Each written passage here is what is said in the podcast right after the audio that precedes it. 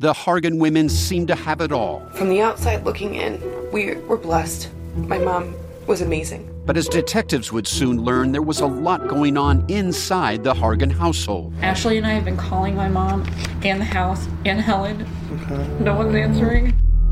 63 year old Pamela Hargan gunned down in her own home. Her youngest daughter, Helen, lay dead upstairs. Patrol, when they arrived, assumed or thought that there might have been a murder suicide. But for the detectives on the scene, there were things about the scene itself that were concerning to us on day one.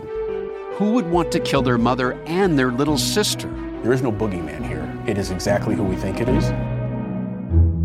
I'm Peter Van Sant from 48 Hours. This is Blood is Thicker The Hargan Family Killings. Listen to Blood is Thicker The Hargan Family Killings wherever you get your podcasts. There were two more murders 15 miles away. When police arrived, they found the telephones and electricity lines. We have a weird homicide. A scene described by one investigator as reminiscent of a weird. Morning. Cup murder. There comes a time in every parent's life when your child bucks up to you and refuses to do as you ask. A time where your arguments get a little too loud and emotions can get the best of you. For the most part, it's temporary, and after exchanging apologies and deep conversations, everything goes back to normal and love comes out on top. This, of course, isn't always the case. On January 2nd, 2011, a young boy, in the heat of an argument, did the unthinkable to the mother who was scolding him. So, if you like your coffee hot but your bones chilled, sit back and start your day with a morning cup of murder. On January 2, 2011, at around 6 p.m. in Holmes County, Ohio, a mother and her 10 year old son got into a fight over an unwanted, unfinished chore.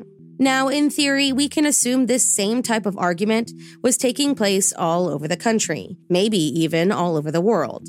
But something that didn't take place all over the country, maybe even all over the world, was that argument ending in a ruthless murder. At the McVay home near Big Prairie, Ohio, 10 year old Joseph and his mother, 46 year old Deborah, argued so viciously over bringing some firewood into the house that the neighbors had to call 911. When the police arrived at the home, they found Deborah lying face down on her living room floor, dead from a single gunshot wound to the head. The only witnesses to the crime? Her 15 year old daughter, Shauna, and her son Joseph, who, corroborated by his sister's testimony, confessed to killing his mother in the heat of an argument. He was quickly arrested and brought in for more intensive questioning, the police having a hard time believing that this whole thing happened because of a bit of firewood.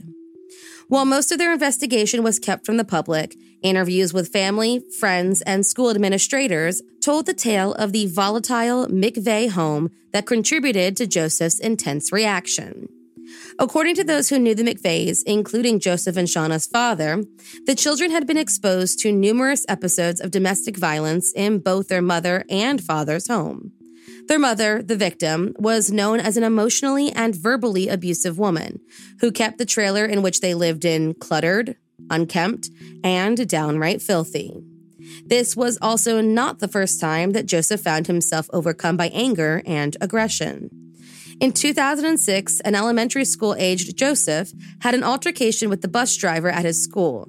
And when he was just six years old, he used a dustpan to swat at a school administrator who came to speak with him about his disturbances in class. School officials referred to him as polite and nice, pending he wasn't in one of his violent episodes. The final straw seemed to be Deborah and Michael's separation, which happened just a few weeks before the murder.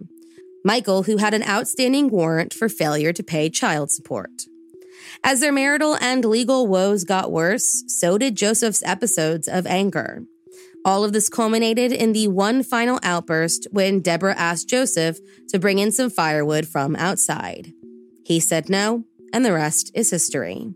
Shauna, who watched on as her brother retrieved his gun, one of the six the 10 year old was given by his father, begged him not to kill their mother. He did what his anger commanded, went over to the neighbors, and told them to call 911. In the background of the call, you can hear him yelling, I shot my mom. The inherited guns prior to being used to kill Deborah McVay were a source of great anger between the newly separated spouses.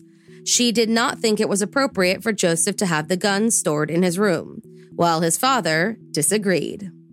Joseph McVay was charged as a juvenile for the murder of his mother, and when the time came, entered a denial of the charge, the equivalent of a not guilty plea in the normal court of law. That August, he was found not competent to stand trial as two psychologists determined his anxiety and deep depression and learning disability made it nearly impossible for him to speak with his lawyers or with the courts, meaning there was no way to give him a fair trial. Both agreed he would benefit from counseling in order for the trial to go forward.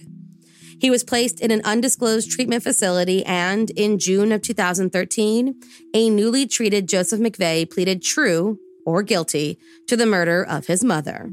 According to his chain of events, Joseph had refused to go to the laundromat with his mother and sister earlier that day, resulting in a fight with his mother about the laundry. He left the house, slamming the door behind him, and returned later that evening only to start yelling at his mother about one thing or another. When she refused to tell him who she was on the phone with, he went into his room and about 10 minutes later came out with his 22 caliber rifle. When he was certain his mother was dead, he turned the gun on his sister and promised not to shoot her. He looked down at his mother one last time, smirked, shrugged his shoulders, and left the trailer. The prosecutor in the case worked to try and place Joseph in a youth prison system until he was at least 21 years old, a sentence backed by his own sister. The defense, however, thought that the 11 months he had already spent in treatment was enough and worked to get an immediate release, claiming time in the youth prison would detract from the progress he had already made, citing his grades, good behavior, and recent control over his emotions. The opposing sides painted vastly different pictures of the now 13 year old killer. One version starred a deeply abused and terrified young boy acting in self defense, and the other starring an angry, remorseless boy who proved his danger to others when his mother asked him to do a simple chore. In the end, the Holmes County Juvenile Court judge ordered Joseph McVay to remain on probation in a residential treatment facility and suspended a commitment to the state's youth prison until he was 21 years old, providing he could stay out of trouble. As he heard his sentence, Joseph sat expressionless and silent. Thank you for joining me in my morning cup of murder. Please join me again tomorrow to what terrible thing happened on January 3rd. Don't forget to rate and subscribe and let me know how you like it. If you want to help support the podcast, there's always Patreon or just sharing it with your true crime obsessed friends. And remember, stay safe.